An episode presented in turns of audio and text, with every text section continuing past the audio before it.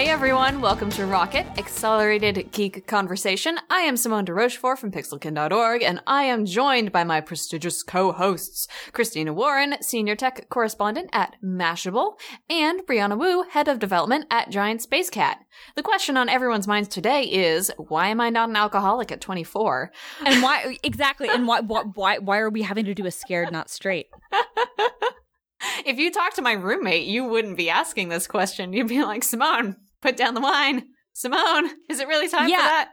Yeah, Come on, but, Simone, but, but, have but, a but- hand grenade, if not for yourself, then for the people that care about you. exactly for, for, the- for, for the thousands of listeners and the hundreds of Twitter followers. Why were the okay, not the hundreds, the tens of Twitter followers? Why did you not drink a hand grenade while Yeah. you, when you were in the Big Easy? Come on. I don't know what What's happened. I, the opportunity was right in front of me. There were so many of them. Everyone was walking around with them, and I, I, I, I choked. I choked in the crucial moment of googling. But it's so tropical tasty. Isle. It's not. I mean, like, look, it's it's not even hard. It's like it's Tropical Isle. Apparently, they own four different bars now in, in, in the New Orleans area, according to Wikipedia. It's so tasty. It's like an ecto cooler, which which you had to explain I to me had to explain to you was. because you're too young. Um, and and and uh, do do you remember these, Brianna?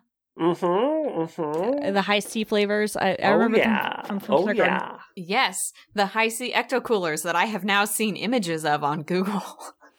There is a Twitter account that says "Bring Ecto Cooler Back" that is dedicated to the cause. It has like thousands of followers. Yeah. That is, wow, that is a good cause. I'm going to stop talking about this feminism stuff and like dedicate my Screw it, it's entire all about bringing back professional Ecto-Cooler. presence to advocating. Do that. ecto So- coolers taste like real ghosts?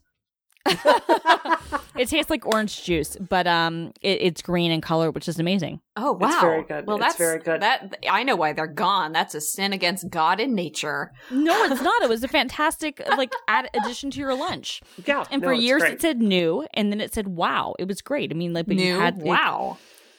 I mean, because it was new at first, and, and then it like ceased being new for a few years, and then it was like wow or cool or something. It was, it was funny. So, Simone, I took initiative because I am a leader and I take initiative. Yes. So I had my assistant. She she got on the phone with Tropical Isle. she got some hand grenade mix. Your She people called called their people. I did, and they're sending. They aren't just sending you the mix. they are sending you the hand grenade, like flasks. They are sending you the hand grenade. All of that. Now, right? Are you will serious? have to go out. This is amazing. This is amazing. And if you don't make this correctly, and you've got to chill this. This is the one yeah. thing. Oh, you have when you to. make this you at home, to. Yeah. it won't be cold. You have to chill it before you drink it because Well- that is the rule. I mean, genuinely, honestly, like having had a lot of these things and having also ordered the home mix. I mean, it was a decade ago, but I did once Yeah. upon a time order the home mix. Um, you have to like chill it. And Well, you I'm will be, always like chill, Christina. Well, especially the Everclear. Oh, oh. my God. the Everclear needs to be in the freezer for a day or two before you start get started. You're gonna Yep. make me buy Everclear. Okay, be real with me, Brianna. Uh, Are you Mhm. doing this just because in two weeks you're going to be here and you're going to force hand grenades down my throat? No, I mean th- No. this is that that's just a nice side No. effect. No. Right. All right. So Brianna No, Wu, head of development say- at alcoholism. yeah, I do have to say, like, I have been Googling and finding the most awesome magnetic flame stripe to put on the side of your car. Oh just my God. So when I get in your car in Seattle and we are hitting town, just so it can be up to Brianna level standards. Oh okay? So yeah. I hope I hope that everyone who obtains financial capital in their lives uses it as generously and wisely as Brianna Wu does. Truly, you are helping the needy here. That's true. That's true. Hey, Alcohol and talk about- flame decals for everyone. It's gonna happen. It's gonna happen. So speaking of uh things that begin with That A, is an amazing segue. Oh my know, god. right? You win the show. Thank you, thank you. I'm All on right. today. So, everyone probably knows by now that Google now has a parent company called Alphabet, ABC.xyz. which Larry. Oh, It's the- it's the website. We'll be It's probably terrible. talking about that later. Oh, Brianna doesn't like it. Well, like, you, you tell everybody what's going on. All right, so Larry Page announced on Monday night while I was in the airport and this It was like, news flying in, in the left and afternoon. right. Like, it was right before our, our, our evening edit meeting. We were like, "Holy crap! What are we doing?"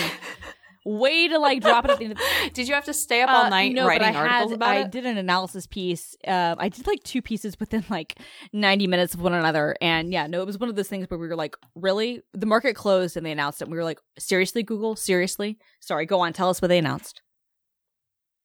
They announced that uh, basically they're creating a parent company called Alphabet so that Google can be its own slimmed down service and it, it'll put some boundaries between what Google does and what the rest of the things that have been under the Google umbrella are doing, like Calico, like Nest. Um, oddly enough, not like Google Fi, which is staying But with Fiber Google. is but not, so but- Alphabet Google is now going to be But Fiber, But is, Fiber be is not. Its, its Yeah. The, the MVNO is part of Android. The ISP is part of something else.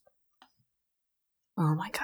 So now Alphabet is the umbrella under which we have Google, which is its own thing, which is now uh, run by Sundar Pichai, who is the CEO of that, while Larry and Sergey are going to be pre- CEO and president, respectively, of Alphabet, which frees them up to do their own Right. wacky, creative, probably and, amazing uh, And. Susan can't pronounce her last name. Uh, Wachinski, I believe it is, is still the CEO of YouTube, which is under Google, which is under Alphabet, which is even more confusing. But whatever. Oh my god.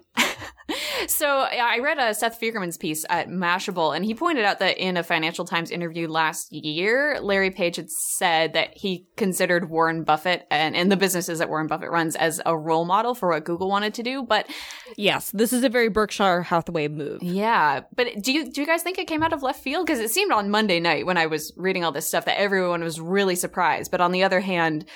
Like it does make sense seeing that Google is doing so many different things. It makes things. sense, but the timing is out of. I, I think the timing is what came out of left field. I think that the decision, Uh-huh. and I'd love to hear Bree's thoughts on this, but I, I think the decision ultimately, when we not when we analyze it, makes sense. But I think the timing was the thing that caught people maybe by surprise.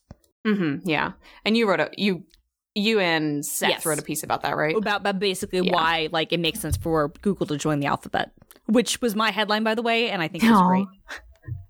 Alphabetized is basically the best thing I think that has come out up out of this, like alphabetizing that company. It's been alphabetized. okay, Brianna, do you have to say something?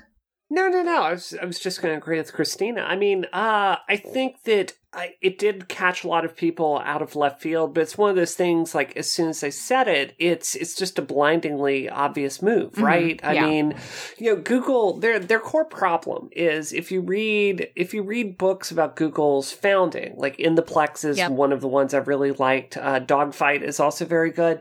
Um, but if you read about their founding, um, the Google that operates in 2015 just has less and less to do with that original mission. Mhm. Like Android does kind of tie into targeted advertising, but it's in kind of a roundabout way. And when you look at, you know, things that they're betting huge on, like Google Auto, um, you know, it just, it's kind of moving farther and farther away. And these are big bets that are very googly kind of, of things to work on. That's, by the way, an adjective they use a lot there. But, um, you know, it's, it's, it makes sense. In this way, they can, they can kind of have these really big bets. They can work on really big, you know, futuristic, like pie in the sky, let's aim as Mhm. high as we can goals, but kind of not have it so tied to this core, you know, advertising business. I do have to say, um, I, you know, happen to know a lot of VCs with kind of, you know, where I am right now.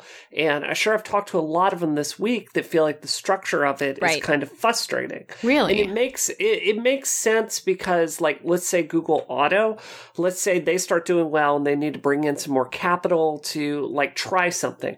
You know, this way they can kind of sell off a little bit of that stock and you know can bring in some outside investment, but it's not really structured in a way where it's easy for like investors to um kind of look at specific parts of Google Right. and invest in it. So Right, or Alphabet, exactly. I should say. Because right So- now Google is its yeah. own, correct. but then the Right. stock It's under is alphabet. All the it's still is under trading under, Alphabet. Google, which Right. becomes more complex. But yeah, Yes. Right. I mean, I mean the symbol is still G O G G L or G O O G O O G L or G O O G, depending on what um, market you're on. hmm When I was looking at it, it seemed like, I mean, from a, a branding perspective, it kind of frees Google from being associated with things that would maybe be considered failures to the public, like Google Glass, which went really sour in the public image. It- Eh, potentially, yes, because that's now been moved under the Nest unit. Um, but most of the Yeah. consumer facing parts of Google for now, and I, I don't mean to cut you off, but um, even though I just did, No, it's uh, okay. are still going to be under that core Google brand. You know, YouTube, Android, Google search, Mhm. a lot of that stuff. You know, Google Fi, uh, ostensibly Google Plus Photos. All the web services will still be under the Google brand. What the X Labs will be its own thing. Google Ventures will be its own thing. Obviously, Nest will be its own thing. They will have this. Uh, what do they call it? Calico, which is like the the life lesson sort of stuff. So they'll have their own or, or life uh, research stuff. Uh, yes, exactly. You know, the thing yeah. that will let Larry and, and Sergey live forever. Um, Till they can complete their domination E- of every company in the world, instead of just precisely but at this point it's one of those things where uh, most of the nest notwithstanding most of the consumer facing brands they have will still at least for the time being be under the google brand um, so it's not really hiding them that much from their failures i, I think more to bree's point what it is, Mhm. i Oh, mean okay. eventually that could be the case but what one one of the things I kind of argued up uh, argued in my, my story that I wrote with Seth about what Google has to gain by adopting the alphabet um, is that it basically um, helps them um, manage expectations about their identity and their profits. So, case in point, right Mhm. now when Google announces their earnings, you know what they have to disclose and they've even said already in in their filings their s1 filings about this that they will be reporting alphabet's earnings and then google's earnings will be broken out from that but how google within alphabet is Mhm. broken out will be up to, to to them so what this gives the opportunity to do is let's say you know youtube to use an example that is probably never going to be true is not doing well they could hide YouTube's failures by lumping YouTube into another part of Google. Um, and so, you know, or, or Okay. CPC, which is a very real thing, like, you know, cost per click or, or, or cost per, you know, action stuff, if that is declining, they can put in ad tech maybe as one thing without breaking out those metrics individually, which is what they're doing now. They might be able to have it in in a bigger bucket that's within the Google bucket, which is within Alphabet, uh, which is different. Okay. So m- they might be able to hide some of the losses, at least for the specific parts of the industry, more. Um, but I- you know, at least for now, I don't think the consumer most. What Google has even said, or excuse me, what Alphabet has said, is that for consumers, the Alphabet thing is not going to be a reality. You're, you're mostly going to be interacting with Google. Yeah, that's what I was thinking-. So for investors, it matters. My initial take was that for investors, that it, w- it would be a, a good thing because what they care about is the minds and the money Yep. that are behind these projects. But it sounds like from what you're saying, that's there are maybe some downsides to that for them. Uh, I don't think so. I mean, there could be, but I think that already the stock has gone way, way It's up true. since Yeah, this announcement. Six percent. I think what it does, I mean, that was just in after hours and it's continued to kind of rise. I think what it does is Google, I mean, to Bree's earlier point, you know, when it was started, it was the search engine and it became this ad business. And it's gone into other areas that have kind of gotten away from that. You know, when they're getting into drone delivery, when they're getting into automobiles, when they're getting into health services, when they're getting into potentially doing, you know, when they're getting into ISPs, when they're getting into, you know, uh, these moonshots.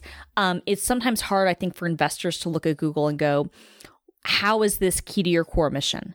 If you reestablish what your core mission is and you say our core mission is no longer simply search and collecting people's information, but it's to be the everything of everything, um, and it can fit into one of these other companies, then I think it becomes easier for investors to say, well, this is worth investing Okay, so in. they can see where the the direction of that Right, singular part right. that they care about is going, and better judge like Right. its trajectory.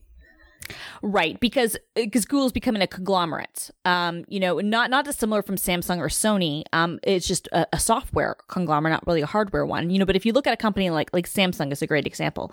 You know, Samsung Mobile is one of their biggest divisions, but Samsung has a car uh, division. They have robotics. They have healthcare. They actually own an enormous amount of hospitals in South Korea. You know, they have um, manufacturing plants for different things. They are in hundreds and hundreds of different industries. Sony's the same way.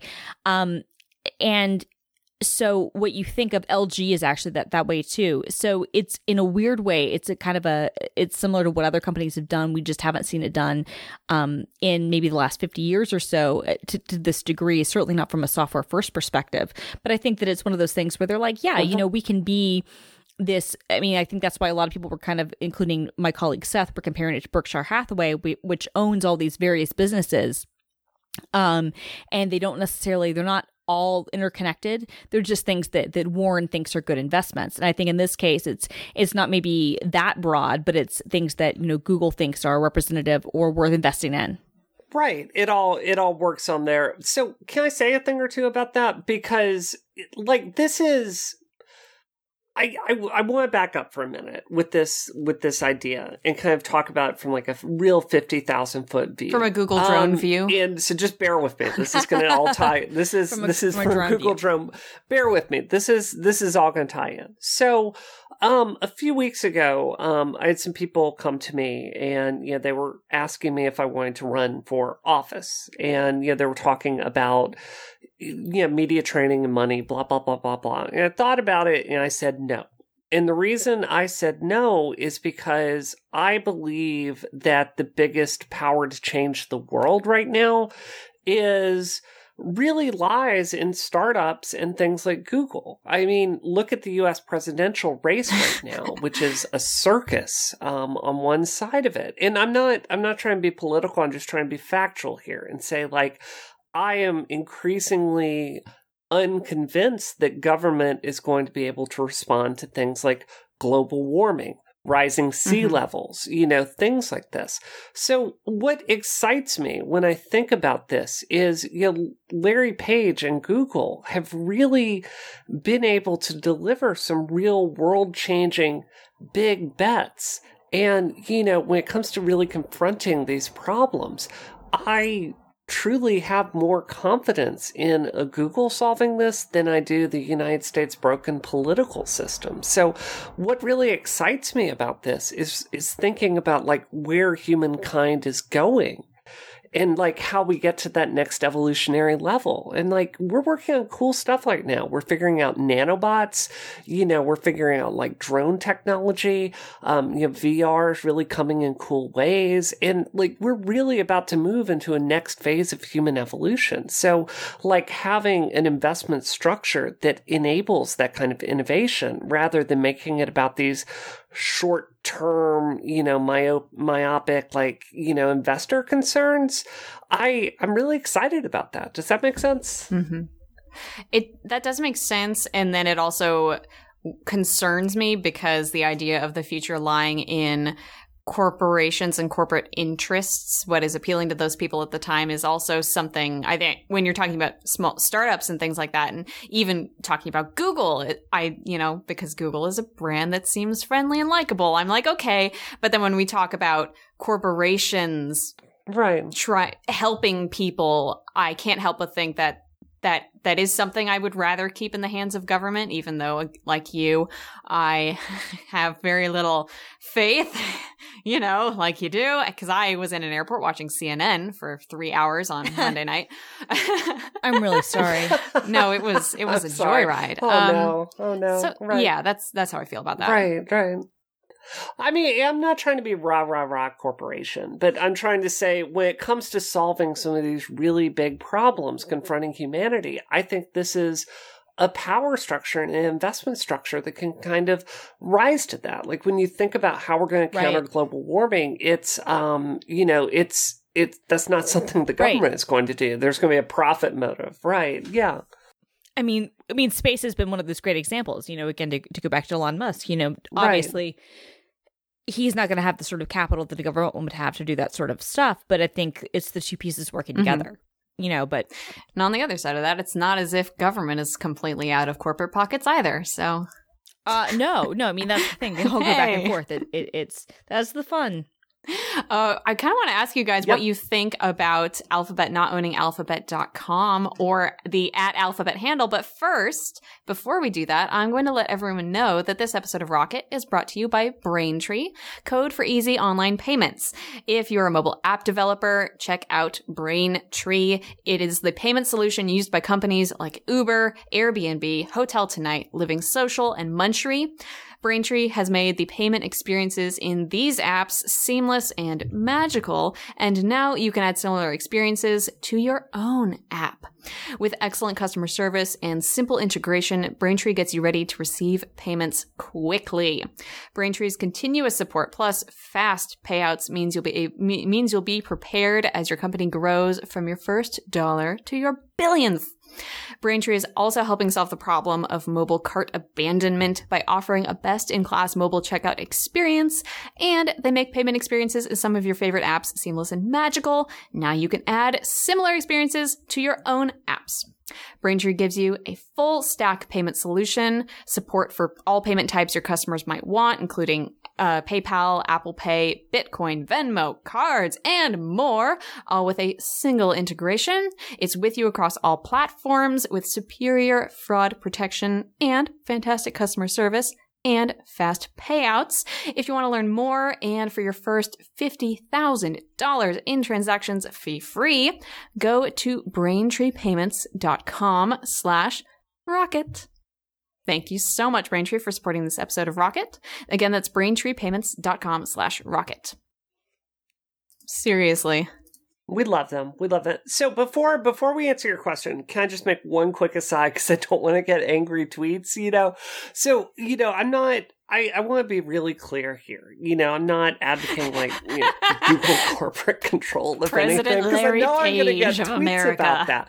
You know, right? There was there were there was a um yeah there was a, a piece that came out this week. I forget where I saw it, but it was talking about um this uh this reporter that went to a um you know, basically it was a, a summit with a bunch of Google people trying to figure out how to solve the world's problems. And he was talking about how utterly divorced some of the people sounded from reality and how they came from this one perspective. Like one person was saying like he truly felt that um this was the last political equality movement that we've ever needed the human race the history of humankind. So yeah don't don't think I'm being utopian I'm just saying, like, I think we have to invent this stuff before we can implement it, Mhm. right? And I think this is a way to get some really cool um, answers that will kind of get humans to the next level. So I just wanted to be It's super about who clear has about that. money and who can do things with it.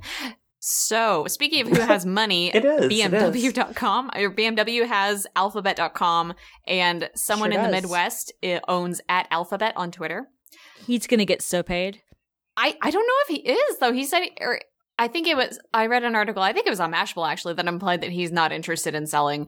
Um, do you think it? got- Do you Yeah, guys think it everyone has a matters at all? Because I mean, Alphabet isn't isn't the forward facing brand. It's Google. No, it's Google. And the thing is, I mean, I think that for the Twitter handle, Alphabet Inc. is fine. I don't, and I think that frankly, abc.xyz, especially with the Hooli Easter egg, is a better URL than alphabet.com. Oh. Um to, to, to, clarify for people go to uh we wrote about everybody's written about it but there is a an a Silicon Valley for fans of that TV show. There's an Easter egg hidden within ABC.xyz. Um, they actually, it's hilarious. I saw that, Very funny. yeah. Um, It is funny. very funny. Basically, it there there's a, a period, and they they hit the link that is hidden to that goes to Hooli.xyz. It's very funny. But um no, I mean I think that that frankly abc.xyz is a better URL than alphabet.com. I think the thing I do honestly. I think that's, I think that's a great okay, URL. And fine, and, oh. and I th- and, Sorry. but I also think that the one fear that they'll have, and I and I think this will go away, is uh, similar to the problems Apple had with with Apple Music, you know, which was the uh, or Apple Records, I guess I should say, the the Beatles um, album uh, company is that because they are going to be wanting to get into the car space, BMW already has this brand and this trademark for Alphabet. That could be problematic for, for Google trying to get into the auto space, and and um, I, I could see BMW definitely trying to protect Mhm. that. But there's Even if probably it's a not like the it. I mean, Alphabet car, it would still be right. a problem. I mean, well, well, I mean, it could be. I mean, A- Apple had to sign a, a pact with with Apple Records that basically said we're not going to get into the music industry, I and, and, and it went so far that when they created a computer that had its own synthesizer chip built into it, Apple Records was like, "Oh no, no, no, no! You're now in the music industry." So they named the startup sound, which uh, when you still to this day when you turn on the Mac, they named it Sosumi, spelled S O S U M I, and uh, so so it you know when you read it in versus when you say it, it's it, it's different, and and the idea was basically like uh, sue us. Uh, but when iTunes became a thing, the iTunes Store became a thing in 2003. That was something that Apple had to negotiate again in with the rights holders for Apple Records because they signed these agreements, you know, 25 years earlier, basically saying we're not going to get into the music industry. So you never know. And now obviously there's Apple Music, and they're very much in the music industry. Um, and, and and they're the, the sole online providers for the Beatles music. Uh, but it all comes full, full mm-hmm. circle. But my my point is that I could see why BMW would want to protect their trademark, and I don't see BMW giving mm-hmm. it up.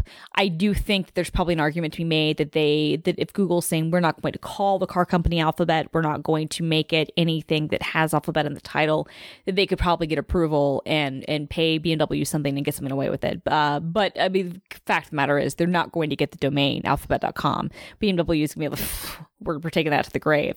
Um, I mean, unless Google buys. So basically, they're wild westing it and just they don't care about it. And no, I, I, don't think so. I mean, eh, the funniest joke I saw, and I certainly am, I, I'm, I don't know who first said this. Many people did, but it was very funny. Which is, you think they could have Googled the name first before? I think that was you know, the match deciding on what they wanted to call themselves. Oh, I I, I oh, stole okay. that from from other people. I I don't want to in any way take credit because it was very funny. It was very obvious, but it was very funny. Brianna, you want to talk about how much you hate it? No, I don't. I don't hate it. Um, I I don't know. I I think it doesn't really matter that much. Yeah. Um, because like you said, it's a it's a more of a holding company. I mean, yeah, I don't think it really matters what is a umbrella corporation mm-hmm. the investors are primarily going to hit you know? So um i don't know. I guess my question when you say umbrella corp i just think of resident evil. Sorry i just had to interject that. Right. No no you're absolutely right. Um i, I guess my question with it is i've never seen an xyz domain before. So is this in was this one of the new domains that google shot for with their icann bonanza uh, yes it was. it was a couple yeah and i'm almost positive that google actually owns the XYZ thing that they are the registrar oh. behind that. Oh. I'm almost positive that they're one of the ones that, regardless, they registered it in like um i guess like april of, of, of 2014 i believe it was or or march of 2014 they they registered it early okay that's interesting that kind of that kind of opens things up if they do own xyz which i i trust you um i think that they do but i'm not 100% positive okay if that were the case, were that to be the case, I think that'd be that would open things up for them to just, I mean, have a suite of websites with that um that domain um that they could have under Alphabet that would kind of brand it that way. Yeah. Interesting. Interesting. So, sh- hmm. I we could move on. I'm also interested in uh, something Christina mentioned in her piece with Seth, where you talked about regulatory issues and the, the European Union. Yes, that sounds like a big topic, so we don't have to address it right now. Um, we just talk about it after hours. Yeah. No, I mean, and, and the truth of that is, I'm not sure what impact that will okay. or won't have. I certainly think, though, that it here's what makes sense to me. If, for instance, you wanted to get into a space where having information from somebody's web traffic information might end up being like problematic from a regulatory perspective if you're wanting to get into, into an unrelated area or an area that could, that could be problematic like say health or um, uh, automobiles or, or, even like your isp having them exist as separate companies at least to me feels like that would relieve some of the regulatory challenges because in theory uh, the google car company would have to make um, a data sharing deal you know in a partnership with google the service or the alphabet car company would have to make a, a, data sharing deal with with the google rather than just automatically being assumed that because we're part of the same you know company we can share it so that that that was kind of my, my perspective from that from from that point of view interesting i'll be i'll be curious to see how that rolls out so our second big topic for tonight is Brianna's undying love for Beats headphones. Um, yes. So Beats does not have a great reputation for quality hardware, despite being, I think, one of the most recognizable brands out there. Um, at, when Apple bought Beats last year, people were wondering why Apple, which is known for its awesome functional hardware, bought a, a, product that had such a bad reputation. But obviously, they were confident enough to do that, and then to name, you know, their radio station Beats One after that brand, and kind of subsume that into Apple Music.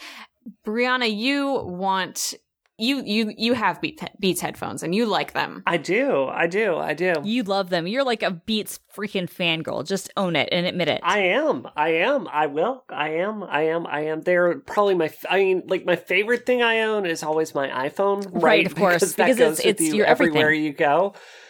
Right, it's every, especially at the six plus, which is yes, I, I would pick Rocket over my six plus. Well, no, I mean, you know, hard I- I choice, but I would do that. Yeah, um, but I, you know, um, I guess the reason I wanted to talk about this topic is, you know, when Apple first announced that they were um, acquiring Beats, uh, there was a lot of Yeah. blowback on Twitter that I saw. Some of it from, you know, people in the Apple community. Um, you know, some of it was from tech writers. And I just I want to have. the audiophile people, the, snobism that was in full force. right. I, I think I would call it Apple privilege to a certain extent that they couldn't really reconcile um, that brand with something like Apple, with something that, you know, was kind of seen as more urban, I guess would be the word for it. And there was a lot of, um, it, it was just kind of yucky and had some really uncomfortable overtones.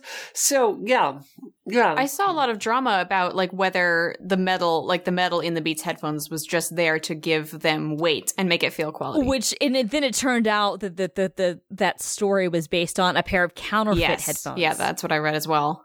I didn't yeah, know so that. that story I which got know that. widely spread around, which is that they were just putting the metal in there to make them heavier, and that they weren't doing anything, and that they didn't have enough drivers. It turns out that the headphones they tested were fakes. Um, that proves two things: one, um, you know, just how much that's you know the, the fake story can spread before the real one does, and and two, um, how good counterfeit headphones are becoming that literally the packages the the whole thing even down to you know the, the little um fabric holder for the headphones itself everything like that a professional headphone takedown company couldn't tell the difference um and Yeah, and, yeah, yeah I think that's really well said. But I think it's also like with that story, I didn't even know it was counterfeit. Like they put weights in in you know professional mice for your Yes. computer, Mhm. so it has a good weight as you use it. So it's not to me outlandish that they would choose to do that. But it's it's beside the point. It's beside the point that you know um I, like you said, Christine, I'm kind of a Beats fangirl. Um, you know, my Beats studio headphones are my favorite things that I own.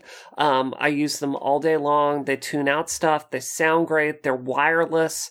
Um, you know, I have their wireless two headphones, which is, um, you know, they're more of an in-ear model versus that. And, you know, I got, um, I, uh, had a, somewhere where I did an appearance send me a really large Apple gift card this week and I used it to buy a Beats pill, which is a really cool device. So what I like about Beats products is, honestly, the fashion is a big part of it, but the really big thing is the ease of using it. Charging it is simple. I, I feel like they've they've taken out a lot of those pain points with using their products. And you know, I guess what I wanted to have on Rocket today was a bit of an open conversation about you know Beats, headphones culture as an accessory and kind of the quality of them.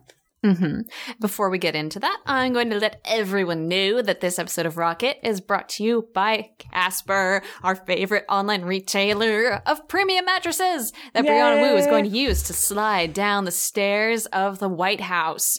Um, with Casper mattresses, you can get an awesome mattress for a fraction of the price that you'll find in those horrible stores because, you know, they cut out the middleman. You can just buy the mattress. You don't have to deal with all the drama of walking into a store and sitting on mattress. It, it, oh, it is dramatic. It's a very high drama situation. As you sit on mattresses, Chariots of Fire plays in the background, and you suffer and you sweat to find a mattress. But with Casper, you don't do any of that. You go to a website and you look at the mattresses you want, and when you find one that you want, you will purchase that mattress, and that mattress will be shipped to your home, and the mattress will grow before your very eyes, and you will test it out. And if you don't like it, you can return it within a 100 day period for free. And there's free delivery. That's how awesome it is. So they provide mattresses that are hybrids of premium latex and memory foam and you can get um a twin size for 500 a full for 750 850 for a queen and 950 for the king size mattress that you will want to spend the rest of your life dreaming beautiful dreams on So, so Simone, I have a question for you. So, I was rewatching Ghost Protocol this weekend, uh, with that ridiculously hot guy from Lost, like the one that's so hot you can't, So like, hot. oh, Oh. ridiculously. Okay, so anyway, so in in the opening scene, the hot guy like is running off a roof, and then he throws something down beside below him as he's falling off the roof, and then he hits it, and what it is is this mattress that inflates, and boom, and then it saves his life. Do you think I should try that on my roof Obviously, with the- Brianna, I can't believe you're even asking me this. What kind of question? You know, they say there are no stupid questions, but obviously you should jump off your roof onto a mattress that you have only just a second before flung off the roof. Thrown right? No, exactly. You should because look, Sawyer would do it, and and if if if if if if, if Josh Holloway would do that, that's the actor. I think they just of, call the him way. hot. Like he So walks in and they're like, "Oh, hot! You're hired." hot That's exactly what they say. They're is like, hot oh, on set. What's up, Hot's Sawyer? here. Oh, his hair. He's so It's good. getting hot in here. Okay, sorry. I didn't mean to derail our whole show. Yeah. All right. So anyway, yeah, um, Casper mattresses are awesome. You can get them shipped to your home again. Free trial period. Great. Wonderful. If you are listening to this show right now, you can get $50 towards any mattress purchase by visiting casper.com slash rocket and using the code rocket. Both of which are the name of this show that you are listening to right now if you are listening to this show. Um, again, that's casper.com slash rocket code rocket. Thank you so much to Casper for supporting Rocket again. I love you guys. And, uh, yeah. We do love them. Yeah. So, Christina, what do you think of Beats headphones? Like you've talked about the hardware build of them. Yeah, like I like them. Yeah, changing. Look, yeah. Uh, yeah, they have changed. Look, the original ones, and I bought a, a one of the early pair of Beats headphones, and and they were like a big fashion statement. I was really excited, and then they, they freaking broke. They like snapped in half. Like they were really poor quality.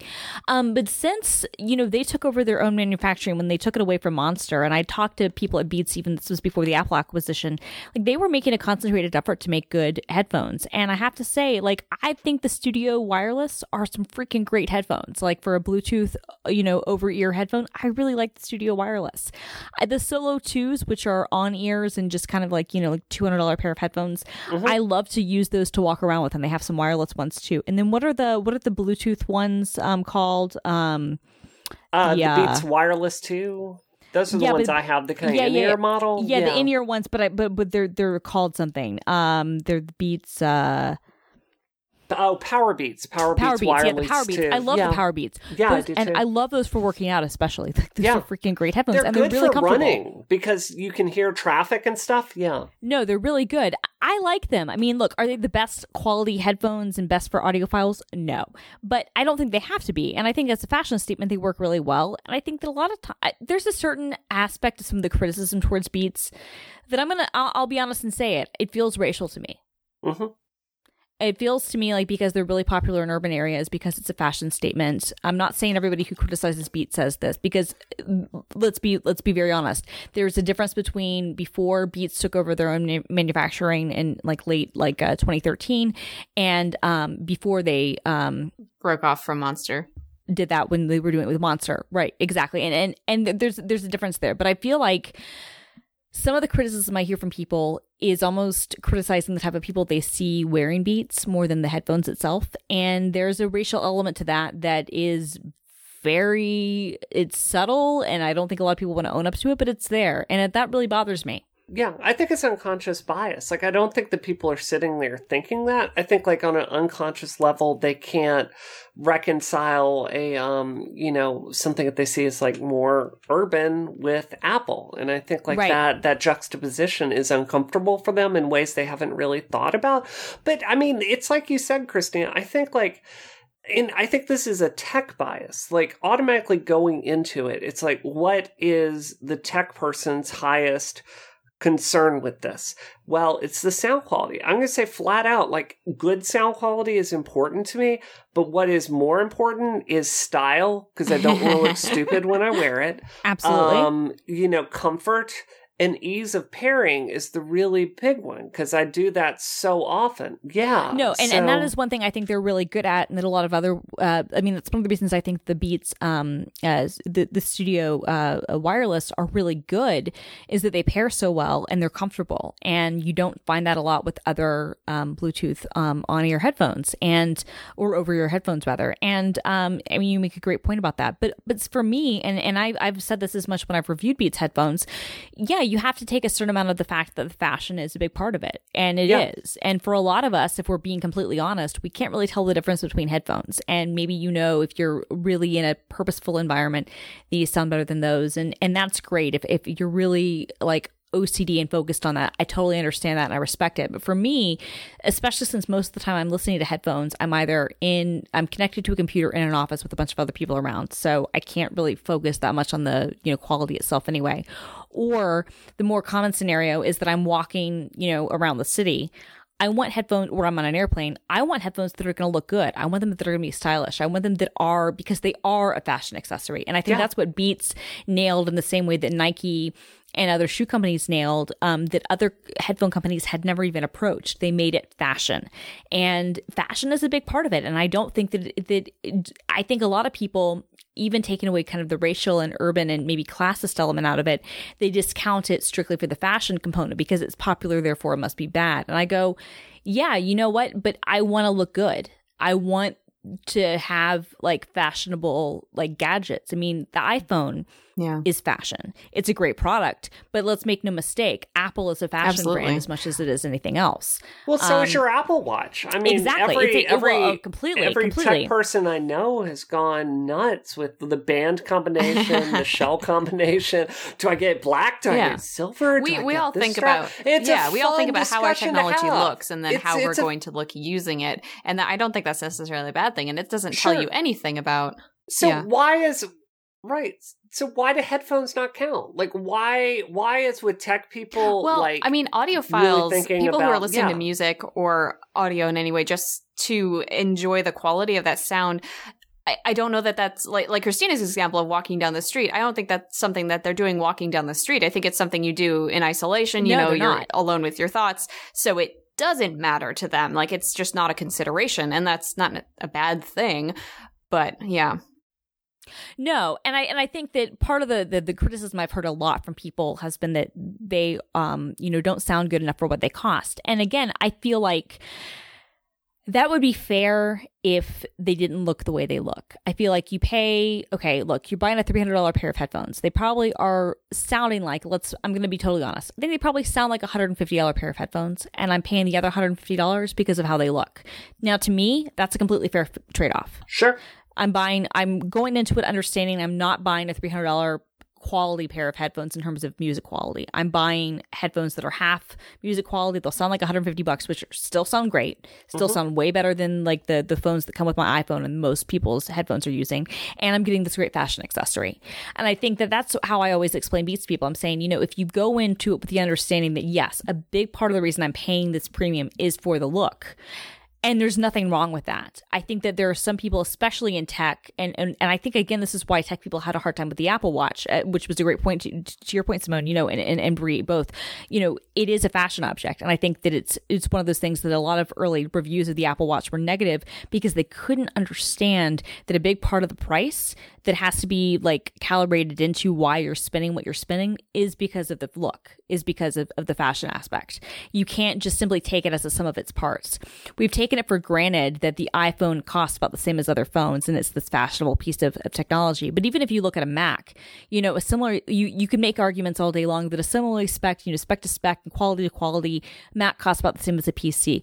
That's really not true though. You're paying, you know, three to four hundred dollars more because of the look, because of the design. And we're all fine with that.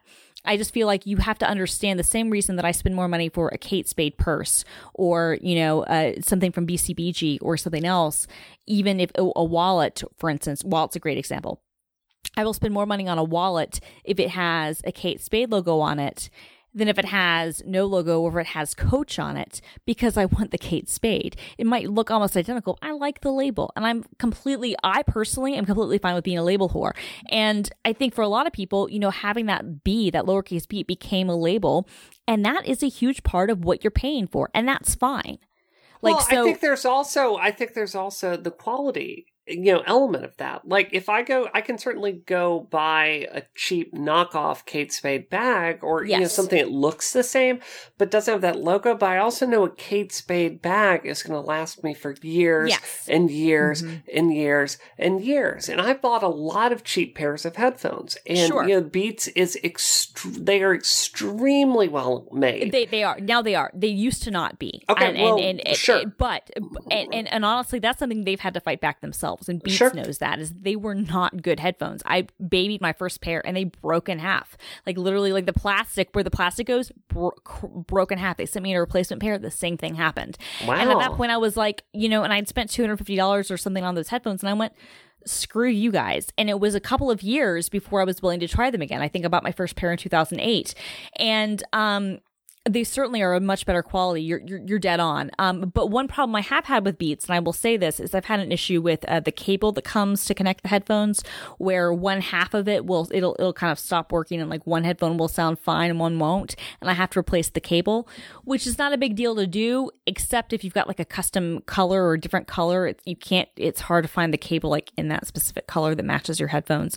Anyway, I'm just saying like if I wanted to get a really great pair sounding headphones that sounded really good um, and were like good value for their money, I'd probably get a pair of Klipsch if it were me. But I will pay more for the beats because they sound good. Mm-hmm. But they've got the label and they look good, and I know that they're lit, they're real, and they're legit. Well, if we're talking about Beats as a fashion item, I think we should ask at what point maybe does the brand go out of style, and do you think that at that point will it hurt them that they cost what they do and look, you know, as iconic as they do? Right. I mean, and I think that that's always the challenge you have with any fashion brand is you have to you have to you do that a couple ways. You stay on the forefront of whatever trends are, so you redesign things when you need to. You know, you look at what Nike has done. Um, uh, uh Chuck Taylor, you know, with, with Converse, yeah. right? They just recently redesigned, you know, uh, Chucks. Um, they still kind of look the same on the outside. Um, they, but they, it, it's the first time they've really redesigned the shoes in like 80 years. Um, but they've made them better on the inside, but they still kind of have that same outside look, right? Like Chucks look like Chucks look like Chucks. Yeah. You know, that's really a good example because I was thinking headphones, they generally they they have to look like they do, but you brought up Chucks, which have literally looked the same for years, and they did manage to redesign those. So yeah. Right. And, and, and but, but it was kind of in a minor way. But also, I mean, I think that one of the things Beats has done is that they have the different colors. Yeah. You know, which makes it different. I mean, I think the sneakers are probably one of the best examples where you can find a way to make them look different and to stay on style. Even Apple is a great example. You know, the iPhone and, and MacBooks and other things, they keep the same look for a long time and they still look stylish. I think if you have a classic good example, colors are one of those ways people will um, coordinate. Um, what typically makes a lot of fashion brands uh, historically what has made them like less successful is when they've li- overly licensed themselves and they've made too many products. Like Gucci ran into this in the 80s. Um, and then, you know, uh, obviously Tom Ford famously brought them back and whatnot, but like they overly licensed themselves to everything. So you would see a Gucci logo on everything and they, they, it, it was devalued. And then Tom Ford, one of the big things he did was he kind of like reorganized that entire house and said, no, we're going to make this a high end brand again.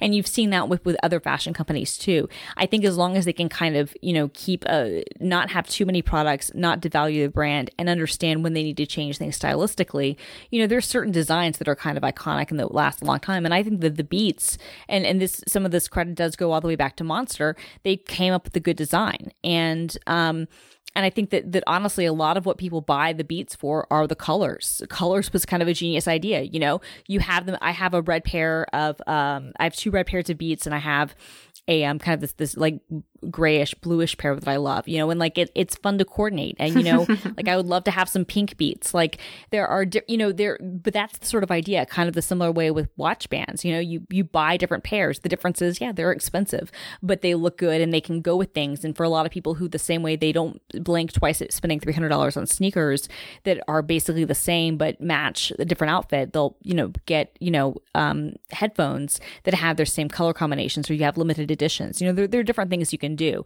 But I mean, when are you going to get your soft pink beats to match your soft pink Apple Watch band?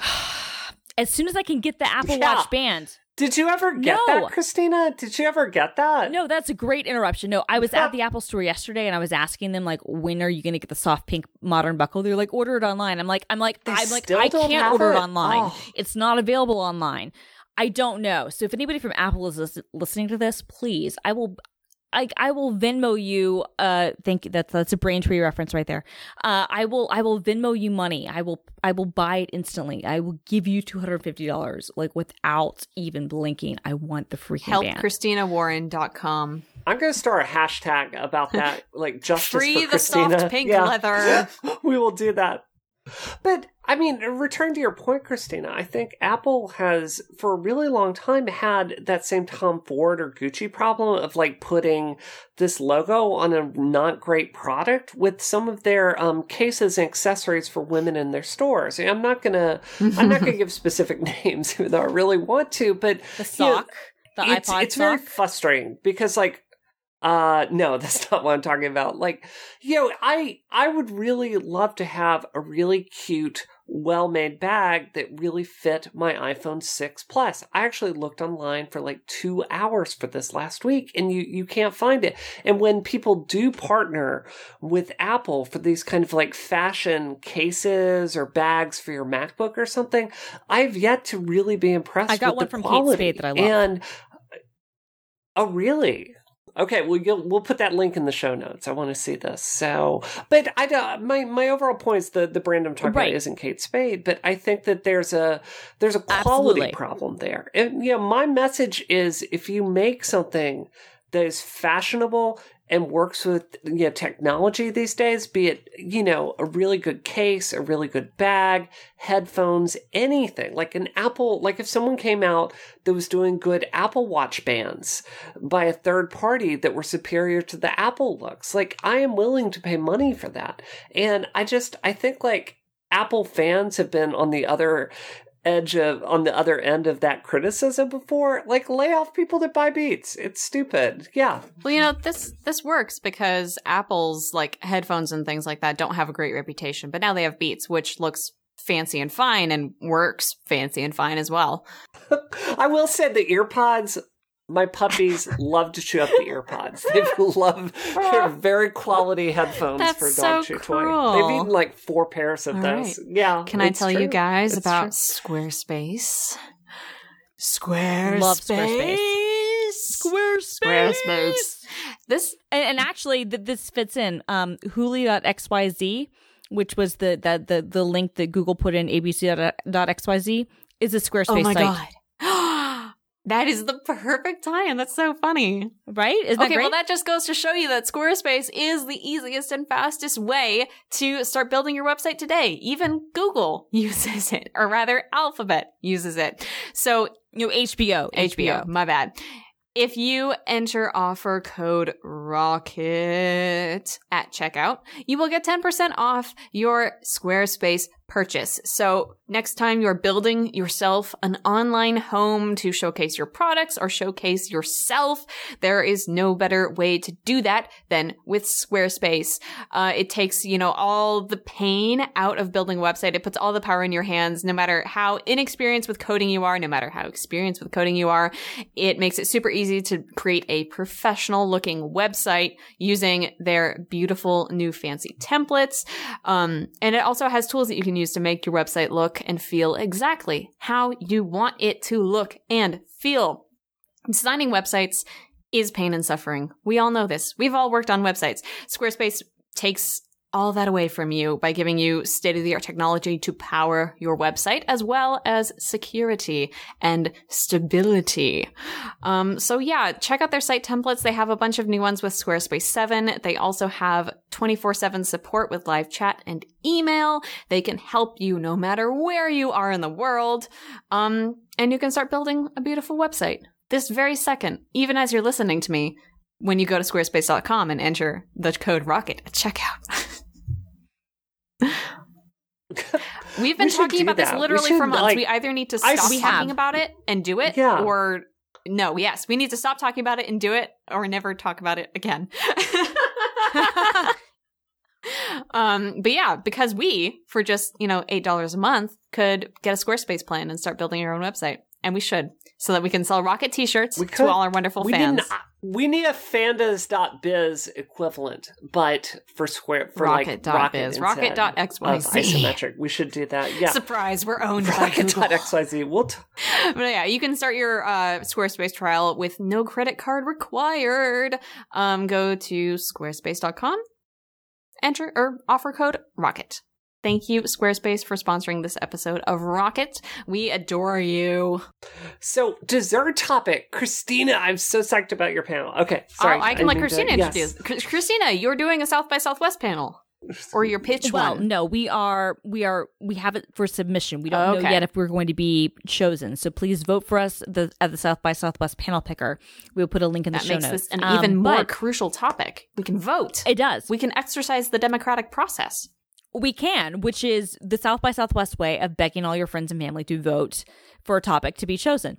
No, so at South by Southwest 2015 this year, my friends uh, Bianca, um, Marie, and uh, John and I did a panel um, basically talking about kind of like social media marketing practices like for brands and, and, and companies you know things for them to avoid and, and and like best practices and tips and this year we wanted to do a follow-up panel for 2016 and we have um titled it um you know um think like a troll act like a brand and the idea is basically that if you're going to be running these social media accounts and, and running these kind of marketing things, you've got to go into it thinking like a troll. How would a troll disrupt this hashtag campaign? If you're Coke, you know, what what would Gawker do to make your your, you know, insert happiness, you know, thing terrible? um i- i- if if you're, you know, a Bill Cosby uh special maybe creating a make your own meme tool a couple of weeks after Hannibal Buress uh, reignites, you know, um, the allegations against your client. Maybe you don't create a meme tool that you let anybody create stuff for, which ended up kind of bringing down his whole career. Like, so the idea is, you know, think like a troll, act like a brand. And um, yeah, I mean, basically, our idea is, is advice for companies that are wanting to engage in social media, how they can do so that is both relevant and talking to their audience um, without getting caught up in kind of the nightmare situations that you see happen with some people where they see a hashtag campaign, they jump on it, and then it ends up being really terrible. Yeah, that's the hard thing. I think because memes, especially, are so fast moving and they are evolving every single day. And certain brands do it really well, like Denny's, for example. And then certain ones, it just feels so forced. And it, I, guess from from the standpoint of an internet denizen like myself, it makes them look silly. But do you think from the standpoint of the average consumer who doesn't live in the depths of Tumblr, do you think it it helps them look relevant, or can we all tell when um, a meme is forced? This might be off Oh, topic for you. We can, we can, and and and that's sort of the point of of, of a follow up. You know, that we we had a um, you know, our session last year was talking a lot about being genuine and having the people that run your campaigns be genuine, and um, you know, Hire millennials. well, no, but that well that that is one of the things. Hire them, but also hire them, hire the right millennials because sometimes you have people who are just talk saying "bae" too much. You know, like there, there's this Twitter account, new brand saying "bae" on Twitter, and some Oh, of them God. work really well because they're they're engaging with their audience the right way, and then some of them go way too far, and that's kind of the difference. It's like you can hire millennials run your social media, and maybe you should, but that millennial needs to also be in tune with who your brand is Mm-hmm. and know what their mission is, and not go too far. A great example, and we used this in our um, panel last year, um, was when Iggy Azalea was on Twitter about Papa John's. Um, it was a very serious issue. She'd ordered some Papa John's pizza, like this is like the day of the Grammys, and the person delivered it, and then realized it was her and gave her phone number to the person's sister, and then she started getting texts from this person saying, "Oh, are you really Iggy Azalea?" And so she complains about this on Twitter, and instead of responding to a very real customer complaint, which is your delivery driver gave the phone number and personal identifiable information of one of your customers to someone else, you know, in this case, a family member. First, Papa John's response when she called the store was, "Oh, we talked to his mom. His mom talked to him." That's not a good enough response. And then Papa John's took the decision to try to make a joke about it on Twitter, Oh. which was not cool. It's like, look, at this point, you are Nope. in deep ish, right? Like, you need to be apologetic and understand your brand perspective here is for customer service and not to be funny and not to be everybody's a really good friend. point. And so you know, Papa John's looked really bad. They they did a, they they did a total disservice there. DiGiorno actually ended up winning. They made a very funny comment where they were like, uh, you know, delivery a you know SMH, you know, shake my head that was funny, that was fine. But for Papa John's at this point, when you're in the doghouse, it is not the right moment for you to make a joke. You need to be apologetic. And I would actually say this is a problem that Spotify has run into with Taylor Swift, and we've talked about this before. I personally think that what her whole beef with, with Spotify is has less to do with the business model. I think that's part of it, but I think that what hurt her, what what has made her more angry is the fact that they started the whole thing by kind of trolling her on social media by putting 1989 on Spotify and blacking it out and saying, "Oh, if you want to listen to this album, annoy the artist." And oh. then when she pulled oh. all of her music after they did that, um, their response rather than again to be kind of trite and apologetic and and and very you know kind of upfront say we're sorry we were wrong which is what apple music did spotify created a playlist of songs to listen to until taylor comes back and and we're jokingly writing blog posts about like oh you know when we were both young when we first met you know and and and not at all the right response to a real business concern. So right? they tried to play so off and pretend to be invulnerable in that situation, but what they needed to do was be humble. Exactly. And and that's kind of, you know, I think that's kind of going to be the the point of of, of our um you know talk. conversation you know so so like uh, what what our what our panel uh you know thing says is you know it's like think like a troll act like a brand is you know online haters don't like it mm-hmm. when brands show up in their twitter feed. They came to have a conversation about a trending topic you know like caitlyn jenner's you know stunning vanity fair cover not see a brand invite her to eat pizza at the at their chain restaurant. But when they do something remarkable and put themselves in the mind of haters they end up creating content uh, people want versus stuff they find annoying. Mm-hmm. And that's where you have like, you know, uh, Marie, who's on our, on our panel, um, uh, who goes by the name of the Sassy Tweetress.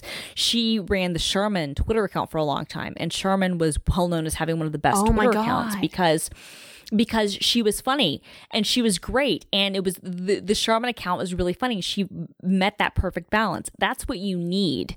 Um, you don't want to be a story that Mashable or Engadget or somebody else is writing up because you've had social media fails because you've tried to get in on a trending topic and have made something really terrible. You want to be right in the situation and talking to people in a conversational way, but also understand that one of the main reasons people come to social media for brand purposes is to complain or to get information. And you don't want to cross that line. You are the first line of defense against customers who are dissatisfied. You are the first line of defense. So so you want to be like Denny's, but you also want to understand that Denny's and, and hopefully Denny's knows this, that if there was some sort of major problem, the response to that is not to make jokes, but to be like, We're so sorry, how can we help you? So, what did you think about Tinder's Terrible. response like this week? Yeah, I mean, I, I think yes. you should go over the Tinder headquarters and talk to them about it. I mean, do you want to give people background on so, that? So, Vanity yeah. Fair, Nancy Jo Sales, who's a fantastic writer, she actually wrote um, amazing writer. She wrote um, the book uh, "The Bling Ring," which became the the um, the movie that Sofia Coppola did um, about uh, the uh, kind of um, sort of rich, you know, suburban uh, teenagers who robbed a bunch of celebrity houses. Um, anyway, she's a really great writer. She wrote an article about Tinder and what it kind of means is kind of like the end of romance and dating, and it, and it's an interesting article where it kind of looks at the fact that you know it's become uh, it almost encourages this hookup culture. And whether you agree or disagree with her thesis, it ask some interesting questions. Mm-hmm. Well, Tinder took issue with this because obviously it kind of presented Tinder as a place where people just go to have, you know, an easy one night stand versus getting into relationships. And and as um, a bigger company, you know, they were part of IAC. Now they're going to be going, you know, public as part of, you know, Match and all sorts of other dating sites. They don't want to be seen as just a place where people go to get an easy lay. They want to be say seen as like the future of romance. That's obviously mm-hmm. not true. And and if you look at how they've been built, you know, clearly the one night stand thing is I would argue much more of how their brand is, but they're trying to kind of get away from yeah. that and become broader. Thequickmatch.com. Right. But they're in I, I thought yeah. it was very childish. Yes. I thought it, it came across as they was, gave somebody that was yes. 20 their uh, Twitter yes. account and said, and "Here you did, go." Exactly. And then they went... they, how they responded, they, they they gave 20 like literally 20 tweets, 20 or 30 tweet responses yeah. to the article trying to say, well, "We've done all these things and and and only certain, you know, basically taking the article apart point by point, all it really did was make them, as you said, Brie, look childish, uh-huh. look petty, and draw more attention to an article they're trying to not draw well, attention yeah, to. that's the thing. Like Twitter is the platform to res- like if you're doing 20 or 30 tweets on a thing, you're doing a rant. You're not doing a a measured, thoughtful response. Like that's not what it looks like no matter how, you know, eloquent it might be. It it it comes right. off that way. But not only that, but what but the thing that really got me is that they said, you know, next time reach out to us for comment. That's what professional Ooh. journalists do. And and Nancy Jo Sales, her response was, "What you mean? I have to get permission from a company before, before I write about them?" I mean, she, there was nothing that she said that was controversial in terms of the facts. They might disagree with her thesis, they might not like what she said, but it wasn't as if she was saying things that were untrue. Yeah. And so for them to then pick apart and try to call into question her integrity as yeah. a journalist simply because they didn't like that it wasn't a fluff piece which let's be honest most things written about Tinder have been very very positive this is one of the first negative mm-hmm. things from a cultural standpoint they've seen um, and the fact that that's how they responded to it makes them look really petty like you said Brie really really petty and childish yeah yeah so i mean you know, I love the thing at the end of it. It's like, uh, you know, they go, you know, it's basically, don't tear us down, hashtag generation Tinder. And then Jezebel's like, uh, let's not go crazy. Like, you make a dating app. so, right. Where you make right. a dating app that, let's be honest, most people use for quick hookups. You know, I mean, like the whole point of Tinder and look, and most dating apps, and look, this is how most dating works is that it's very much attraction based. You swipe left or swipe right. I'm not going to lie. Like, as, a, as a married person who has never used Tinder, I've used it for friends of mine where they've let me use their accounts. And I'm like, oh, I think this person's cute. This girl's cute or this guy's cute or whatever. But like, other than that, you know, I've never used it in a, in a dating scenario. And I, and I hope I never have to, um, you know, cause I'm, I'm happily married. But, um, you know, like all all it, it's a great concept swiping left or swiping right that's a really smart smart idea but like let's not be let's be honest the whole point of Tinder is basically not having to go through all the profiles and read about somebody and it's just choosing yeah. i like you and you like me and now we can talk and that's well what uh, Tinder, about kind of cutting tinder's a game it's completely a game you're yeah. swiping and swiping and then you get you know that that feedback of a response and I, I, when I, I use it very very briefly because i don't date but you know i was terrified of actually getting messages on it but yeah, it, it totally like hooks you in and you just want to keep going further and further and, you know, see what, who you, who you end up finding. And yeah, more commentary on Tinder itself than on, you know, brand relationships. But yeah. I, I guess like turning it back to your your your topic, Christina. I mean, something I've really long admired about you is I think you have a real skill as a journalist, and I I've thought this long before we started doing the show together of really figuring things out about the zeitgeist and and kind of finding a, a spin. Christina is compatible really with memes to to. Yeah, she she has a very like the the mm-hmm. Periscope mm-hmm. piece was a really good example of that, and I think. I think what you're talking about here is is it's a really powerful idea and you know, something I find so frustrating sometimes when I talk to um, marketing people that are trying to figure out how to represent, um, you know, my company right. or other companies is there's not that, there's not that part of your brain that is thinking like, uh, it's the worst analogy, but yep. like a troll, like you said, like what is the thing that's provocative? What is the core of this message that's going to kind of get people to respond to it? Mm-hmm. What is going to grab your attention? Like when we were starting my company, we saw women in games being a hugely emerging thing. And I saw this all the way back in 2010 and I quadrupled down on it as we grew our company. That was a really good bet in kind of feeling what people were going to respond to. So I think um, I think this is a really smart lesson that anyone that cares about you know marketing their product well should be thinking about because you're right. It's about finding that little bit of you know, virality with it, but representing your brand well, which is why I no longer use the yeah, F word. It's so, it's so interesting because so, you have to have your finger you know, on that live right. wire of what culture is doing. But then when you're interacting, and, and in that way, you're you're thinking as you know as a person on the internet. But when you're interacting with individual customers who might be dissatisfied, you do have to think of it very much as a face to face like conversation. Like, what can I do for you? I'm not going to be rude to you. So yeah, I, that's, it is a really, really unique challenge. And I think it, I, I'm really interested to hear your full speech spiel about it. Yeah, no. So if you guys are, are in favor of this, um, you can register and, and vote in our panel picker. We'll have a link in the uh in, in the show notes. Um, but we really hope we get chosen because I think it's a great topic, and and I, and, and, and it's um you know No, it's a I, I can't topic take for credit sure. for it. It was something that kind of came from a conversation that the four of us who did our panel last year were having um with one another. We said, hey, we want to submit another topic. We really enjoy talking to one another, and and I think that you know we come at it from different perspectives. You know, some of them are on marketing teams. Uh, John um, is is the social editor at Engadget.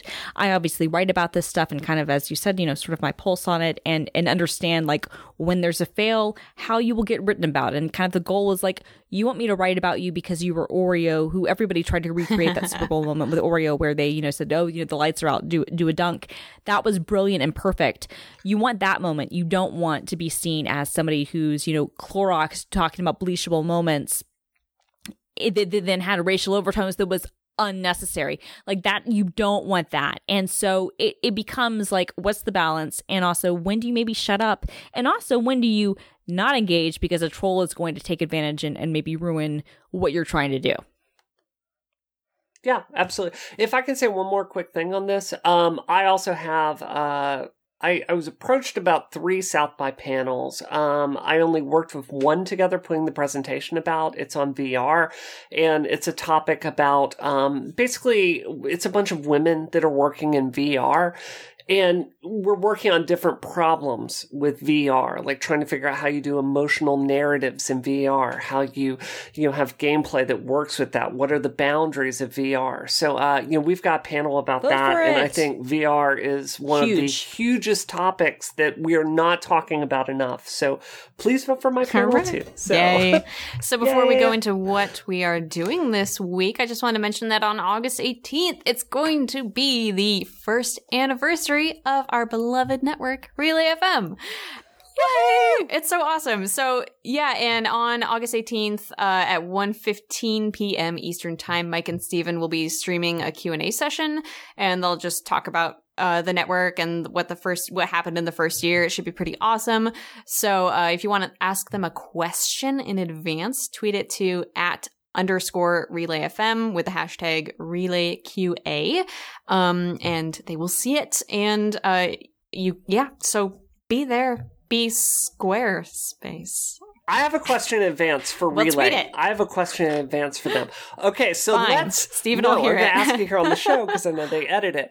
So this is my question for Relay, and I want this answered. So let's say that there was like a um an accident in a mattress factory and Steven and Mike were were somehow taken out. At what point does Christina Warren like secede like Relay FM as the president? Like where does Christina Warren fall in the chain of operation? Is she third? Because I think she should be third. So Aw. that's my question for Mike and Steven. well, I until need someone younger and fairer succeeds her.